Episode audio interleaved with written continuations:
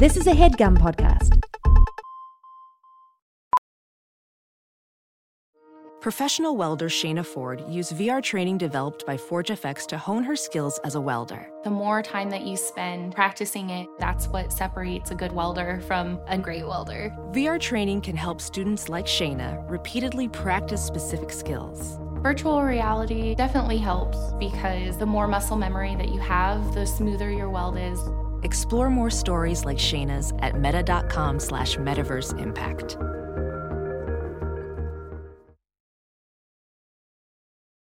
I normally find bras to be so uncomfortable and constricting, but Skims has changed that. You know I love Skims underwear, so I finally tried their bras, and Skims has delivered again.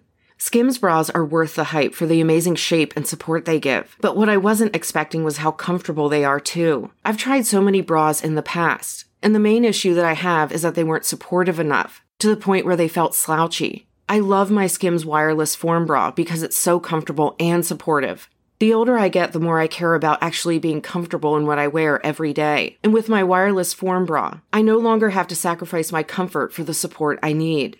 Shop Skims bras at skims.com, now available in 62 sizes, 30A to 46H. Plus, get free shipping on all orders over $75. If you haven't yet, be sure to let them know we sent you. After you place your order, select podcast in the survey and select our show in the drop down menu that follows. Scarpins Avenue. I don't know the truth.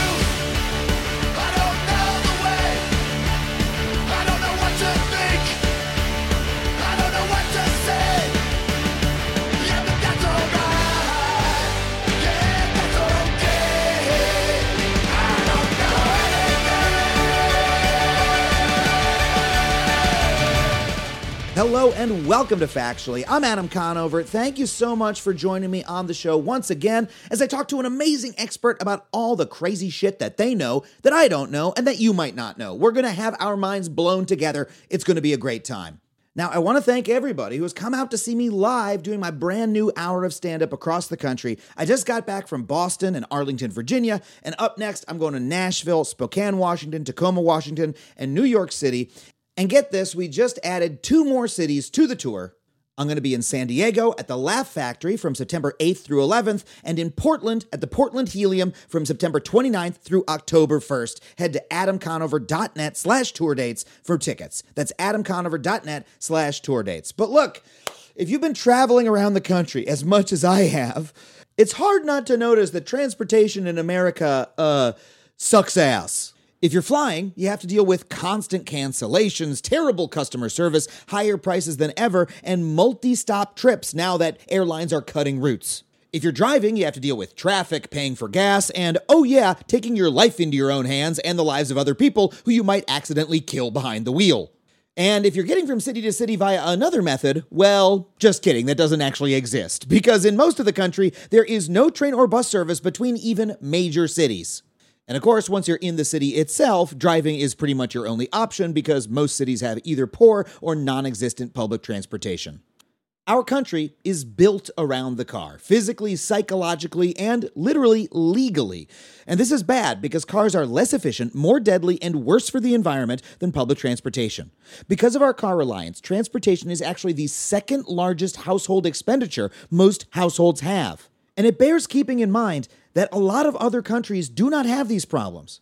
Other countries, ones in Europe, ones in Asia, have train travel from one city to another where you can get from place to place cheaply and efficiently. And they have extensive public transit systems that commuters use to get from work into home and back again, again, cheaply and efficiently.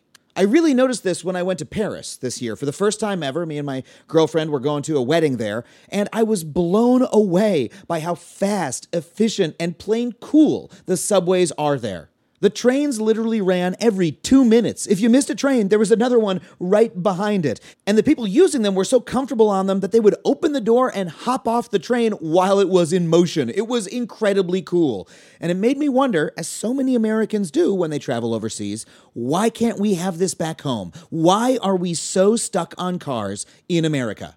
Well, look, it's true that American society is uniquely hostile to public transportation, but Americans don't prefer cars because of our freedom loving rock and roll spirit, okay? It's because we as a nation simply did not build the infrastructure to make mass transit a good, reliable, and attractive option. It is possible for small cities, even in rural areas, to have great public transportation. You just need to build the network. And while post war Europe did that, America did not. We don't have to drive here because Americans love cars. We have to drive because there's no other option, even though those other options would be far faster, efficient, and cheaper. It's not rocket science to build more bus lanes and schedule more buses. It's not even bus science, it's just common sense. Yet, in modern America, we have simply failed to do it. And by the way, to take another comparison with the rest of the world, when we do build transit here in the US, it costs way more than it does in other places. Rail lines in America cost more to build than just about anywhere else on Earth. Projects in Paris and Madrid cost a fraction per mile of what it costs to build in New York or LA. And you know, we've gotten so used to all of this that we tend not to question it. We tend to believe that this is how the world should simply be. But then sometimes, you know, something happens that makes us question it. We go to Paris like I did, or maybe you go to Disneyland and realize how nice it is to be able to walk around and take a trolley to where you want to go. Or maybe you just notice that air travel is a lot worse than it used to be. And you start to ask, how did we get in such a fucked up transportation situation and how do we unfuck it? Well, the Biden administration's enormous infrastructure bill actually includes the largest public transportation investment in United States history, with 90 billion set to be spent over the next 5 years. But even more than that, 110 billion is being spent to repair roads and bridges. So, we have to ask, are we actually about to build a better transportation system? Or are we just stopping the status quo from completely collapsing? Well, on the show today, we have perhaps the one person in the entire world who is best positioned to help answer that question. He's the former mayor of South Bend, Indiana, but he also happens to be the current United States Secretary of Transportation. And you know, this is my first time interviewing a sitting cabinet member, but as a transportation nerd, I am very excited to grill him about everything that is wrong with America's transportation system and what we can do about it. So I hope you enjoy this interview with Secretary of Transportation, Pete Buttigieg. Secretary, thank you so much for being on the show. It's an honor to have you here. Very glad to be with you. Uh, well, so I'd like to start with this just for our audience. I did a show called The G Word about the United States government and all the weird and wild things that it does. Uh, we did not have a chance on that show to cover the Department of Transportation. I'd love to know from you very briefly what exactly is your remit? Like, what do you what do you cover? What do you do in the United States? Well, I think people think of us as the Department of Planes, Trains, and Automobiles, and there's there's a lot of that, uh, and there's a lot more. It's a it's a really broad scope that essentially has to do with making sure that people and goods move efficiently and safely across the country. So the FAA, uh, which uh, everybody knows is the, the aviation uh, regulator, that's part of the Department of Transportation, Federal Highway Administration, uh, managing all of our support for roadways things people don't think about as much, like uh, commercial space travel, which we're increasingly getting involved mm. with, uh, or pipelines. Uh, we actually uh, oversee the safety of millions of miles of pipelines across the U.S. Uh, and in addition to the safety, of course, a big part of what we're doing, especially now with the president's infrastructure deal, is investing in building up new infrastructure. So I would say most of what we do is either making sure things run smoothly and safely, or uh, building good things well. And uh, between those two things, that's that's most of my day. Well, I want to get into the building things and the infrastructure bill soon, but I just want to talk about transportation generally in the United States. Transportation is a focus of mine. It's a basic human need. It's one, however, that in the United States is often way too expensive, way too dangerous, especially compared to people in other countries. Here in Los Angeles, I experience that daily. I see it you know, on the people who ride the bus with me. So why is that in your view? Like why is America behind so many of our peer countries and what is your Department of Transportation doing to change that? Well, look, a lot of it is that you get what you pay for. And that's one of the reasons why we think this is such an urgent moment to undertake the, the investments that we're now doing. I, I would argue the last 30, 40 years has been a period really of disinvestment in transportation mm-hmm. and in infrastructure across the country. And that's really caught up to us. You know, whether you're looking at the aviation side, where you know you look at a list of the top 25 airports in the world most of those listings not one of those airports is a us airport or whether you look at uh, trains in transit and the fact that you know not just uh, what uh, you know famously uh, a Japanese citizen might be able to expect uh, from trains in transit, but you know, frankly, uh, in a lot of countries that uh, um, that 30 or 40 years ago would have been considered far, far behind the U.S. in development, uh, Morocco, Turkey. Uh, they tend to have better uh, rail and transit options in a lot of ways than Americans do.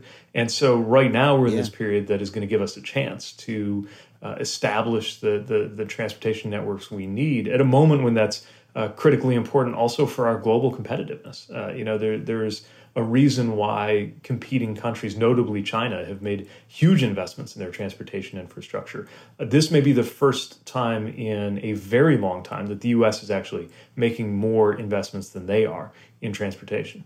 Right. So let's talk about this big infrastructure bill that's one of the Biden administration's like biggest signature achievements. Uh, how much money are you in charge of spending, and where is it going to be spent? I mean, I uh, sorry, I, I, uh, assume not all of it is under your purview, but a big chunk of it is. So, so tell me about how that breaks down. Yeah, so if you look at the infrastructure bill as a whole, that's about 1.2 trillion. That's everything from pipes, getting lead pipes out, which the EPA is taking the lead on, to internet, uh, because we think uh, internet access is as much a part of in- infrastructure today as the interstate highway system. Uh, that's something that commerce is taking the lead on. My department, our transportation piece, is about 660 billion, so just over half uh, of that infrastructure bill. That's over the next five years. Wow. And uh, you know, some of it goes into what you would consider very kind of bread and butter programs, familiar work that we just haven't been doing enough of to upgrade uh, bridges or make sure our roads are in good shape. Uh, some of it is at a level that we haven't seen before. So the investments we're making in transit, it's the most we've ever done as a country in transit. Uh, same thing on rail. We haven't done this much for passenger rail since. Uh, uh, really, since the the um, Amtrak system was created about 50 years ago, and then things that are new in kind. Uh, in, in, later on this week, we'll be rolling out a, a program that'll come to about $7 billion for resilience, uh, knowing that everything from evacuation routes to uh, being ready for wildfires to the just the, the common sense idea that when you have more extreme weather with climate change, if a road is washing out every year, you probably shouldn't rebuild it the same way every single year. That's not something anybody was thinking about when they set up the Department of Transportation. Uh, but funding for resilience, uh, funding for uh, uh, even things that that, that sound uh, uh, quirky but are very important for, from a life safety perspective, like uh, wildlife crossings, setting up bridges so that fewer people in mm-hmm. the West, for example, collide with with elk, which can be fatal. It, it's it's you know from that to the most familiar road and bridge work and everything in between. Well, uh, that's all incredible stuff. Like that investment is massive. But I want to ask about the priorities because you know if you look at the the bar chart, uh, you know the vastly the most amount of this money is going towards roads and bridges. And look, I know our roads and bridges are in a bad state, but it's also my belief that you know our pivot as a nation towards car private automobiles as our main form of transportation, away from public transportation, that happened in you know the the early to mid 20th century was a massive mistake that has it's expensive, it's inefficient, it's bad for the planet. You know, it results in patterns of development that are bad for human life. Like it was a it was a generational mistake that we made, in my view. And the investments in public transportation are are wonderful, but they're still dwarfed by the investment in car based infrastructure. And even you know if we're talking about transforming our car based infrastructure to electric, I think it's something like fifteen billion dollars for electric vehicles. Um, so I know that you were not, hey, you're not a member of Congress, you were not, uh, you know, uh, coming up with that allocation. But uh, do you have concerns about how we are weighting those different parts of our transportation? Are we transforming our transportation system the way that we need to, or are we sticking with the status quo too much? Yeah, so a lot of this is, is where we got to pay attention to quality, not just quantity. So if tens of billions of dollars are going into our roads, for example, what does that actually look like? Uh, you know, in some cases, it's very straightforward. A bridge is breaking down, we got to put that bridge back together and build a new one. But in other cases, mm-hmm. we need to ask smart questions about what it means to have a road design, for example, that uh, is going to make sense going into the 2030s and 40s and 50s that's very different from from how roads were being designed in the 50s 1950s 60s and 70s uh, so i think about my own hometown for example where we we applied a, a policy that, that that is now often called complete streets uh, to a, a, pair of one way roads is very much uh, set up the way that. Uh, that, that, people thought about roads in the 70s, where the only function of a road anybody imagined was to blast cars through as fast as you possibly could, and went right through the heart of our downtown. Mm-hmm. And the effect was it basically sliced up the downtown and uh, created a, a, a real disincentive to do anything even for small business you wouldn't want to set up a, a, restaurant or a coffee shop with people sitting outside because uh, it was such a hostile environment for for pedestrians and we were able to encourage a lot of vibrancy in the economic life of the city as well as encourage more options in terms of how to get around by changing that uh, to a roadway that that allowed bicycles and pedestrians and cars and transit and, and small business to coexist peacefully. Uh, so my, my point is, you know, it's not just how much are you investing in roads, it's what are you doing when you apply those dollars. And what we see is a lot of communities having internalized some of the lessons of the last few decades and importantly, having taken on board some very interesting lessons just from the last two years as the pandemic created this uh, uh, this powerful shift toward reclaiming uh, street space, for example, in in new ways. Uh, some of which I, I think is, is actually going to inform us for the long term. Uh, we, we shouldn't be trying to snap back to 2019 any more than we're trying to go back to the 1970s. Yeah. So programs like the ones that you described in your hometown, which are wonderful, are those programs that you are trying to incentivize and put in place as head of the DOT? Uh, is that something you're trying to? Yeah, absolutely. So a lot of communities are coming to us now with with these ideas for complete streets, uh, things that uh, support active transportation. Sometimes that means making it safer and easier to get around on, on a bike. Sometimes it means being smarter about how transit and uh, single occupancy vehicles interact, uh, setting up things like bus rapid transit lanes, where maybe it doesn't make sense to, to mm-hmm. set up a mm-hmm. fixed rail old school tram system, but you really should be prioritizing uh, uh, shared uh, uh, and and quality public transit, and, and, you can do that through through bus rapid transit, what's called BRT, which kind of feels halfway like a streetcar, even though you know physically speaking, it's it's running on a bus, which makes it a lot less expensive for the transit authorities to do. Right, the, the way we invest in our roads can can either encourage or or delay those kinds of improvements. Uh, we should also be setting up our roads in a way that takes account of the uh, shift toward electric, of the likely long-term shift toward more use of automated vehicles, and and that's part of what we're challenging uh, state transportation departments and our grantees to do. Uh, so yeah, we're doing a lot both directly and indirectly to encourage that kind of development. Uh, and one other thing I would I would note. Uh, we, we've put forward a proposed rule to ensure that, that states would be tracking the greenhouse gas emissions performance of their their road network as a whole. Uh, something that many of them don't even count right now. Mm. And uh, that's important because transportation right now is the single biggest contributor of greenhouse gases out of all the sectors in our economy. And of course, the biggest right. piece of that that we can really do something about is the surface side, the, the, the roads. Uh, I really like that answer. Thank you for that. Uh, I, there's a question though that has always bedeviled me even more about transportation, which is that a lot of the programs that you're talking about they've been tried in Los Angeles. Road diets, for instance, taking roads offline or you know devoting lanes to bus lanes instead. What often happens is the folks who are most overrepresented in the political system, you know, homeowners who drive Teslas and they want to make sure that they can get across town really fast. They they you know cry, hold on a second, you're taking away away my lanes and those road diets are eliminated, etc.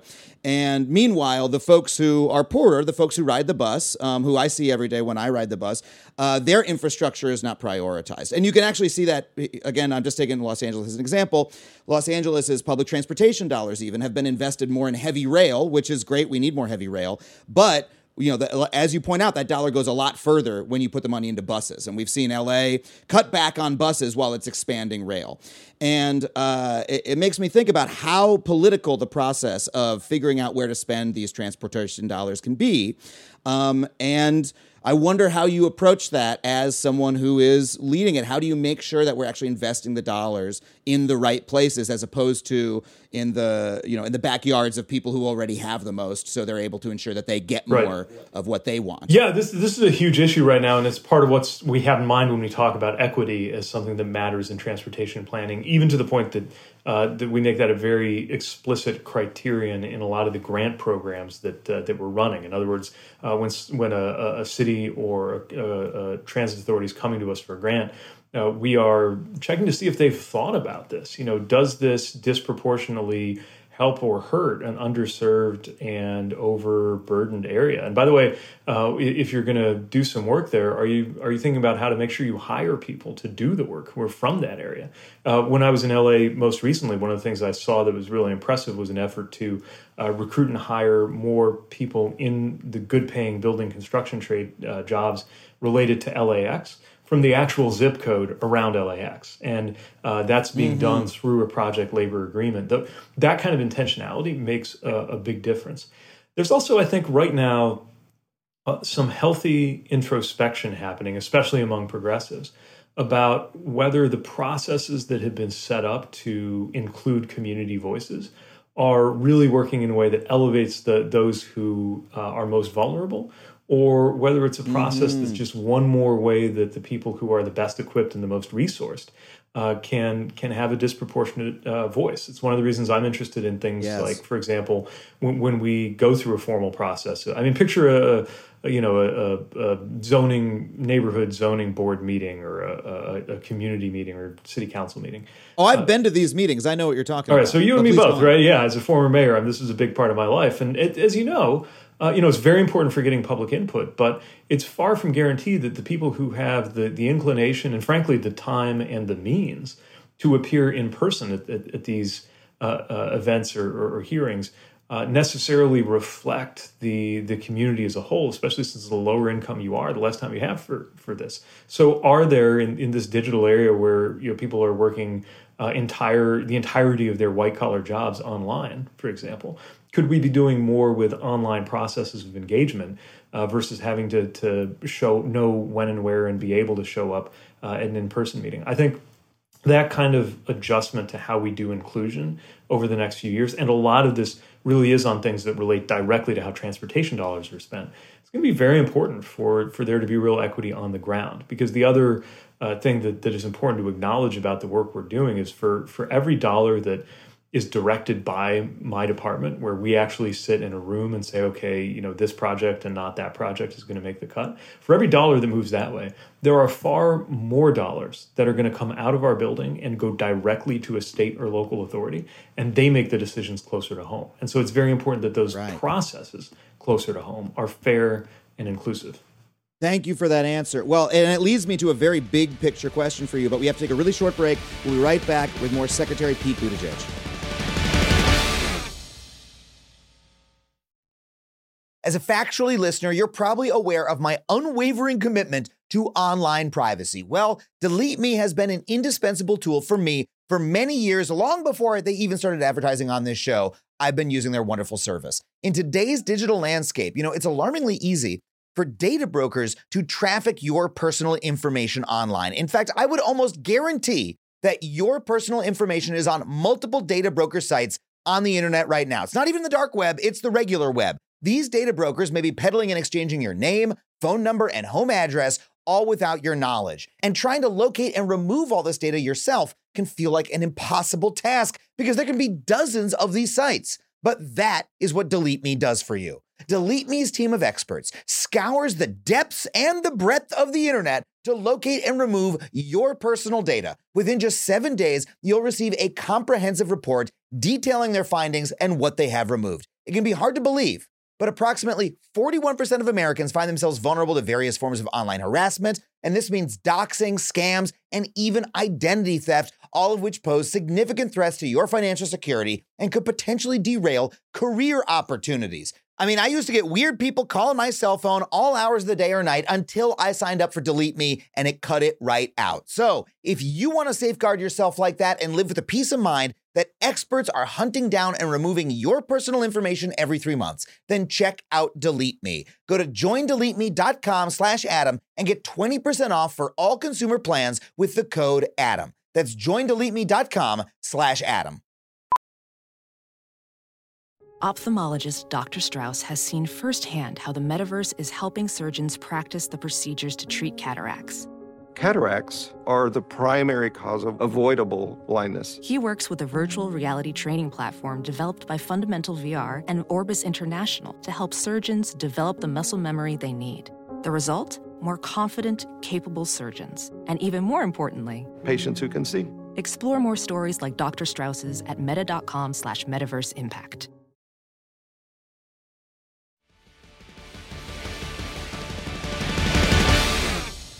Okay, we're back with Secretary Pete Buttigieg. Um, so uh, you were just talking about how you know can neighborhood community meetings, uh, you know, occasionally be a, a way that uh, people who are over resourced maybe have a chance to stop a project they don't like, rather than encouraging a project that we that we all know that we need. Uh, that leads me to I think my biggest question about transportation, which is that you know it, living in America, you often feel like you're growing up in the ruins of a previous civilization that knew how to build big things. You know, I, I, spent my 20s in New York City and I watched Ken Burns' documentary about the Brooklyn Bridge, right? You're in the, the New York City subway, which is this immense engineering achievement that was built because of the immense need to move people around. But, you know, it's been almost impossible to build a single new station there for, uh, uh, you know, a century. Uh, the uh, here in California, you know, high high speed rail is uh, incredibly difficult to build. Um, so why is it in your view that we have so much more trouble building things today than we did 100 years ago or 150 years ago when we have so much more technology and so much more so many more processes? Uh, and why is it so much more expensive in america than it is in other countries to build you know a, a, a mile of rail? I'm sure this is a question you're asked a lot but i would love your answer to it yeah, we're spending a, a, lot of time on exactly this question because uh, you know if we're about to move a trillion dollars through the American economy for the purpose of building good infrastructure, we got to get our money's worth. We got to get taxpayer dollars value uh, out of this, and there is a pattern. And frankly, it's it's a almost a cosmic pattern. If if you go look back at, at public works projects dating back to uh, uh, to, to the days of the Romans, there, there's a pattern where they tend to run over budget and take too long. Uh, so if we're really trying to separate, I mean, literally to the point that academics have a much easier time uh, identifying the patterns among things that took too long and cost too much than even finding a statistically significant sample of enough projects that were on time and on budget that were that were very very wow. big uh, to start looking at the patterns of okay what works well. Here's what we know. Uh, some of the things that have changed, certainly in the US in the last hundred years, are actually a good thing, right? The Brooklyn Bridge was built very quickly. Something like 20 people died while they were doing that process, though. So we, we are a little more cautious for oh, yeah. good reason on, on some of these things. But that still doesn't explain the other half of your question, which is why is the US seeming to spend more on the same uh, project or the same type of project as countries in Europe, for example? You can't say that Europe has a lower standard on safety or on labor or on environmental protection than the US does. If anything, the reverse is true. And yet, it is true that in many cases, from uh, uh, what it takes to, to build a mile of tunnel in, in Germany or Denmark to what it costs to build a train station in Spain, uh, they are dramatically less, sometimes half as much uh, per per comparable uh, outcome as we are. So that's where we need to look at how our processes actually work. Uh, part of it is uh, these multi-jurisdictional things where you've got uh, different, uh, uh, for example, two states and a project across a state line, and there are inefficiencies associated with their difficulty getting on the same page as each other.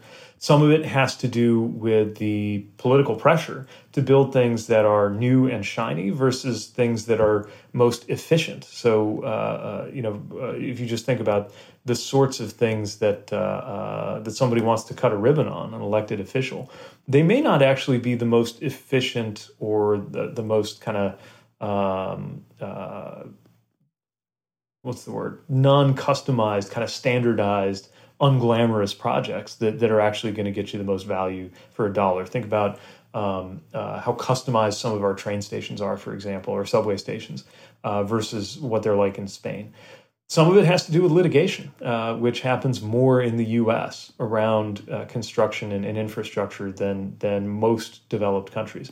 But a lot of things we know that we can actually work on: simplifying processes, making sure that there's less paperwork in my building for using federal dollars, engaging the local partners to try to get it right up front, finding the best practices from other countries, uh, notably European countries that are more swift with project delivery, and, and picking the things that are going to make the, the the biggest difference. And again, this is a little hard to swallow politically because sometimes, uh, for example, maintaining an existing piece of infrastructure, uh, shoring up and improving a uh, let's say an existing road. Uh, is not nearly as sexy as building a whole new one, but it's actually a much better value for the dollar. And we got to be intentional about that too. Well, I also wonder if there's an issue of, you know, what's the difference between America and Europe is that we have a political system that is far more dominated by uh, corporate interests, and we've had, you know, decades of deregulation. Uh, which brings me to uh, another question I have, which is that, you know, we've seen uh, the rise of ride sharing companies have reshaped our transportation system, and they've done it sort of simply because they could. Uh, you know, in cities across the country, rideshare companies are now paying drivers less than minimum wage to take on immense risk by providing their own vehicles, their own insurance policies, uh, put their own lives at risk by uh, injury and things like that. And uh, as a result, you know, public transportation systems have been sort of eviscerated, um, and in many cases, the private, you know, uh, ride ride services as well, uh, old school taxi companies, et cetera. And you know, this has put immense strain on the transportation system. If you just looked at the way airports have had to reconfigure their traffic flow, you know, uh, patterns simply because of rideshare companies. Um, when you look at transportation as a public need that these companies are sort of you know playing with their investor dollars, creating an unsustainable form of transportation in, uh, it starts to look really problematic. I'm wondering if you share that concern and if you have uh, any any plans to do anything about it. well, it can be problematic, and uh, a, a, lot of it has to do, as, as with any new technology or new business model, how do you make sure that that it's consistent with the public good? And uh, at the same time, we, we also don't want to lock in transit systems as we've known them in the past, right? Especially because you know part. Uh, I, I think it's it's true that uh, part of the effective, the, the kind of profitability and effectiveness of these companies has to do with some of the things you, you just described and what they, they put onto a driver rather than onto a system.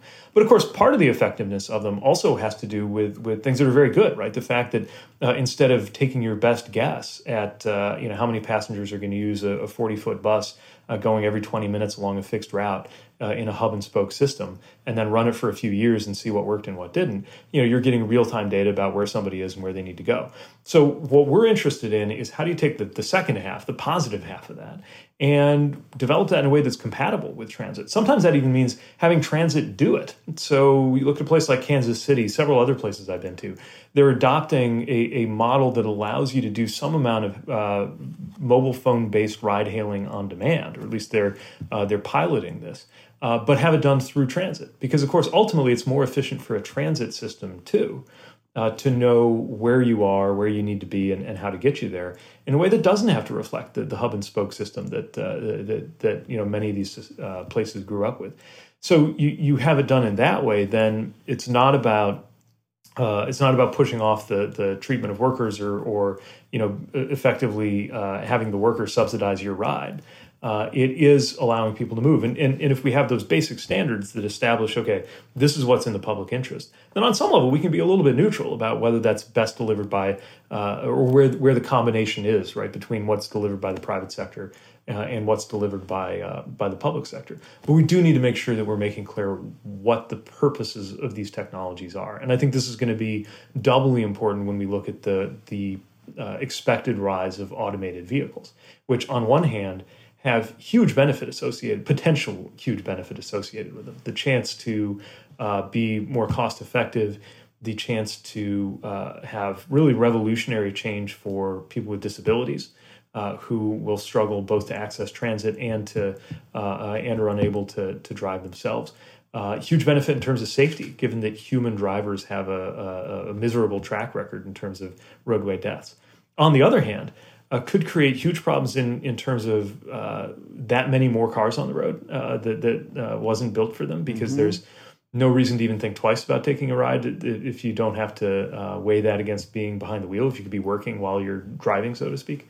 Uh, and a lot of ways that, that we know in the past automation has sometimes automated bias and we got to be on the lookout for that. So anytime we see a new technology coming what we're trying to do is focus not on the technology for its own sake but how the development of that technology is going to help us meet our fundamental goals safety, equity, climate, jobs, uh, and preparing America for the future. And that, I think, is where policymakers earn our paychecks. We, we don't create most of these innovations. We're not supposed to. Although I do think you know government funded basic research has been underappreciated in a country that, that often forgets that, for example, federal research literally invented the internet. But having said that, I will concede that, that you know most of the exciting and important innovations won't come out of my building. Uh, what we what we've got to do is provide that basic research where we can, and then create the kind of left and right boundaries for technologies that others are going to develop to operate in a way that's for the public good and benefits the economy, benefits workers, and and again, most importantly of all, that it's safe. Well, a concern that I have on all of that is that a lot of times these private companies are not actually inventing anything. They are telling people they're inventing things while in fact their innovation comes from somewhere else. Like Uber and Lyft didn't actually invent very much. They took a publicly funded technology, GPS, and they combined that with the innovation of not paying people to drive the cars. Uh, in the case of self-driving cars, uh, it, it's really become apparent that a lot of the self-driving car companies have been making exaggerated claims about what the technology is possible, uh, what of what the technology is possible of for decades. Um, and you know, I've always had a concern about uh, you know agencies such as yours, you know, swallowing the line of these corporations, uh, buying their vision of the future um, a little too quickly. I'm not saying that you personally have done that, but I've you know seen that pattern in various press releases from various agencies. Um, and I mean, uh, just on self driving cars, uh, you really believe that these are around the corner and that this is something that we need to accept? Because when I look at, you know, what self driving cars are actually capable of, it seems like very little. And it seems that we would have to reshape our transportation system in order to make them even possible. That we would have to, you know, uh, ban pedestrians from roadways even more than they already are, et cetera, et cetera, because we're essentially allowing very dumb algorithms to do the job of people. Does that uh, argument hold any water for you or not? Well, what we know is that 40,000 people a year die uh, in roadway accidents, crashes, um, to say nothing of the injuries uh, with human drivers. So, our, the baseline we're starting from is pretty terrible. Uh, I mean, uh, uh, the number of people who were killed in commercial aviation crashes, for example, last year was zero, and and it took a lot to get it there. Um, I think if that Mm-hmm. that number were uh, uh, you know even a little bit higher than that, people were would be up in arms. Uh, if forty thousand people a year died from anything else I, I can think of, from from restaurant Yeah. uh, based It's food that poisoning to, I mean, it's I really an astonishing number.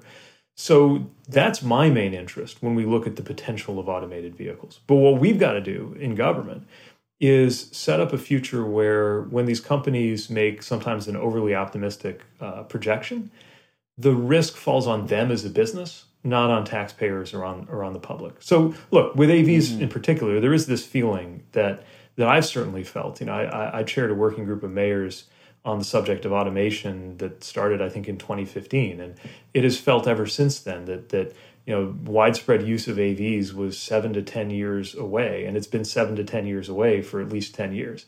Uh, so, you know, some of these projections have been, uh, I think, overly optimistic. There are some confounding variables that that this artificial intelligence has trouble handling. Uh, one of them is snow, uh, but probably the biggest one is actually human beings on the road, uh, which uh, obviously we need to make sure that that um, there's some kind of peaceful coexistence here, right? But I do believe that that when you consider if if there is even a one in ten shot of dramatically reducing roadway deaths through these technologies. We have to create an environment where the technologies have every chance to to, to be demonstrated to do that. Uh, and that's the balance we're trying to strike. Again, as the U.S. Department of Transportation, we don't make automated vehicles. Uh, you know, we, we just regulate them to make sure they're safe. I'm trying to make sure that the regulations keep up, though. Remember, the unofficial division of labor around AVs or around vehicles in general is that we, the federal government, regulate the car, right? Think about the airbag rule or the crash test dummies or our rules telling you where the mirror ought to go. Mm-hmm. We reg- or recalls, right? We regulate the car. The state regulates the driver, right? Think about the BMV, the driving test, the mm. things that you do at the license branch, the point of, of having a driver's license. That division of labor starts to collapse if there's no real distinction between the car and the driver. And those are the kinds of things where I do think we have a responsibility as government to start innovating around. Uh, because right now, you know, I've got I've got uh, you know vehicle safety standards that we enforce that can tell you in a completely automated car with no driver exactly where the rear view mirror ought to go. So our job is to keep up with the technology. Um, technology companies' job is to color within the lines and uh, uh, and to respond to the, the the boundaries that we're setting up for the public good. Okay, well, we only have a few more minutes. I want to make sure that we talk about air travel. I travel by air a lot for my job as a working stand up comedian. I just got back from Boston. I think I'm not alone in feeling that air travel has gotten worse over my lifetime. Um, and I've covered in my own work how, you know, the, the deregulation that began in the 70s, how that has eroded our transportation system, uh, you know, uh, reduced flights to regional airports, et cetera. Um, and I'm also, by the way, a critic of, of corporate mergers uh, and you know insufficient antitrust protections because of how much power it gives private companies over such basic needs as transportation. Um, I'm curious how you think about airline regulation, especially considering that I believe today uh, Spirit and Frontier are voting on whether or not they should merge uh, yet again to create yet another even larger airline and, and reduce uh, power or increase power into ever smaller hands over our transportation system. Uh, how do you think about mergers like that? Um, and how do you think about the government role in regulating air travel when it seems like deregulation has been such a disaster? So, a couple of things are going on here. First is the industry structure, like you say. Uh, very few companies. Uh, it's an oligopoly, right? I mean, that's that's uh, clearly mm-hmm. the case. And this is different from what was expected when, or at least what proponents of deregulation predicted when that was taking place mm-hmm. in the mm-hmm. late 1970s, early 1980s. Uh, we've seen a, a, level of concentration that I think uh, anytime you see that in any industry, uh, regulators need to be paying close attention to. And uh, I, I, can't comment on anything that's kind of underway, uh, but certainly between the DOJ playing their role as a, as a regulator on antitrust and, and our role, uh, it's something that, that we're watching very closely. Then you have all of the other issues around consumer protection, consumer experience, and that's where my department is equipped to be pretty aggressive. Uh, so we we just uh, initiated the uh, stiffest fine that that uh, the department's ever uh, assessed against an airline that wasn't providing proper refunds. We've got about uh, 10 investigations that just got closed out and are going to lead to enforcement. another set of investigations underway to hold airlines to their legal responsibilities.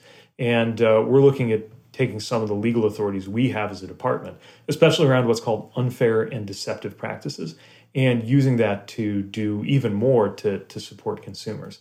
Look, if you there's a, a, a, fair debate to be had over the overall arc of the last 40 years in air travel. What got better and what got worse? Overall, writ large, affordability mm. got better compared to the 70s and 80s, dramatically so.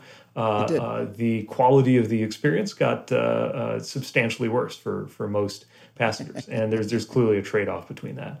Uh, but what we've got to do is make sure that that we have a system that's resilient, a system that serves consumers well, and a system that holds airlines accountable when they're not doing the right thing.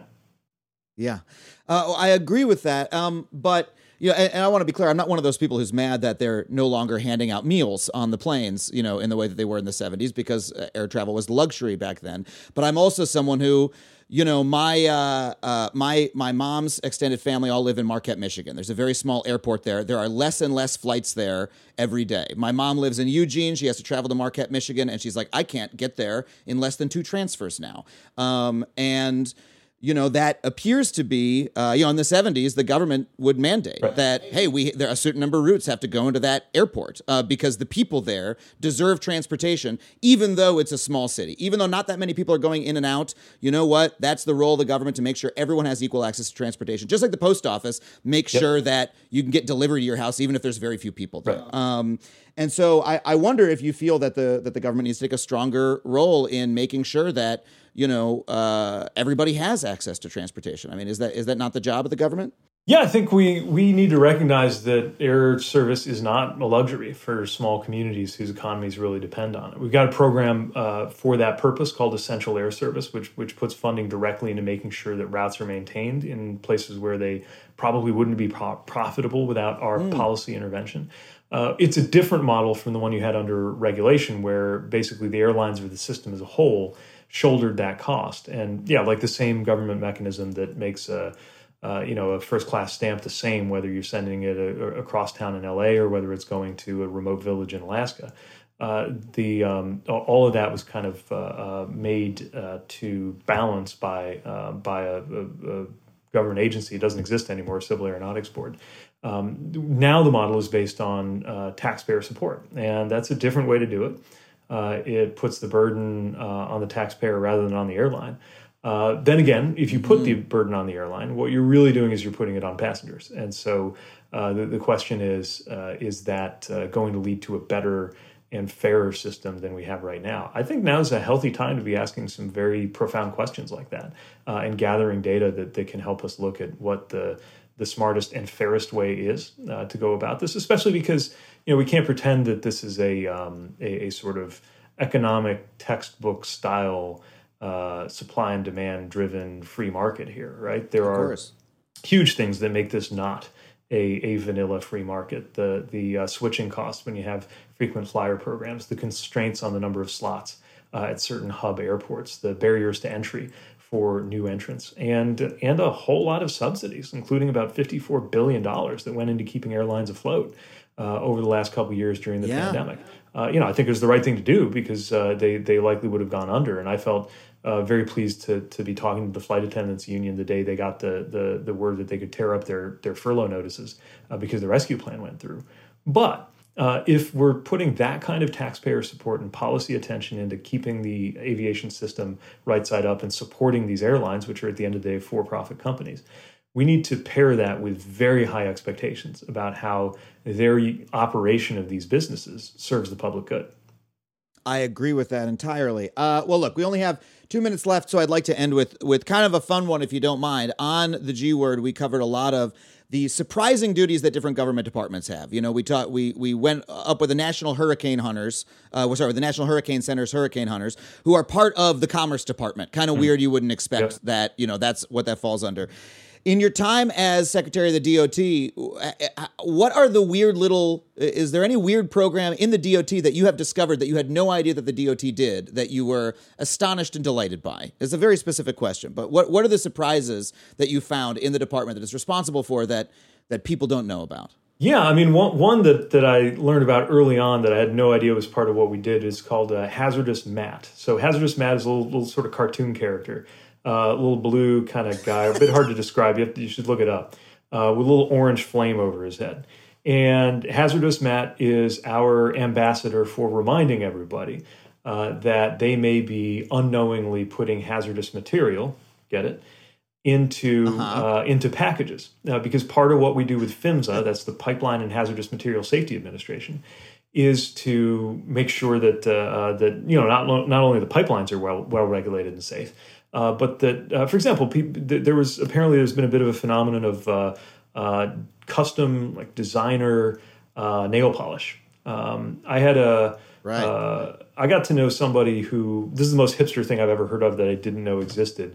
Uh, I met somebody who was a contractor in Afghanistan who, who who mixed his own beard oil on a custom uh, basis. He created his own personal beard oil, um, which is all well and good. But it turns out if you're mailing this stuff, uh, sometimes that could be hazardous. And so we had this whole campaign to make sure people know. Uh, we call it check the box. This is a very punny department. Um, that that's about making sure that, uh, uh, that that everything you send is safe, so the postal workers, not to mention uh, uh, people you're sending things to, don't get hurt uh, when stuff's flying around. So that's just one example of of the many many things that you probably don't think about when you think about the U.S. Department of Transportation, but it's actually really important, and I'm I'm glad we do it. Wow, I, I am as well. Well, thank you so much for your time, Secretary. Uh, I really appreciate it. And just, you know, next time you're in LA, please ask them to increase service on the two and the four bus line because those are mine. And, you know, if you could donate a couple billion dollars to that line specifically, I'd appreciate it. I'll look right Uh, into it. I really thank you. I really thank you for being here. Thank you so much. Hey, same here. Good being with you. Well, thank you once again to Secretary Buttigieg for coming on the show. If you enjoyed that conversation and you want to support the show, please head to patreon.com slash Adam Conover, where you can get every episode of this podcast ad-free, plus bonus episodes, exclusive stand-up, and you can join our live community book club. I want to thank our producers, Sam Roudman and Kyle McGraw, and everybody who supports the show on Patreon at the $15 a month level. That's Adrian, Alexi Badalov, Alan Liska, Ann Slagle, Antonio LB, Aurelio Jimenez, Beth Brevik, Braden, Camus and Lego, Charles Anderson, Chris Staley, Courtney Henderson, David Condry, David Conover, Drill Bill, Dude with Games, Hillary Wolkin, Jim Shelton, Julia Russell, Kelly Casey, Kelly Lucas, Lacey Tiganoff, Lisa Matulis, Mark Long, Miles Gillingsrud, Mom Named Gwen, Mrs. King Coke, Nicholas Morris, Nikki Batelli, Nuya Gik Ipaluk, Paul Mauk, Rachel Nieto, Richard Watkins, Robin Madison, Ryan Shelby, Samantha Schultz, Sam Ogden, Spencer Campbell, Susan E. Fisher, Tyler Darroch, and Whiskey Nerd 88. Once again, if you want to join them, head to patreon.com slash Adam Conover. Also, a big thank you to Andrew WK for our theme song, the fine folks at Falcon Northwest for building me the incredible custom gaming PC that I am recording this very episode for you on. You can find me online at, at Adam Conover or at adamconover.net, wherever you get your social media, adamconover.net slash tour dates to find where I'm going on tour near you. Thank you so much for listening, and we will see you next week on Factually.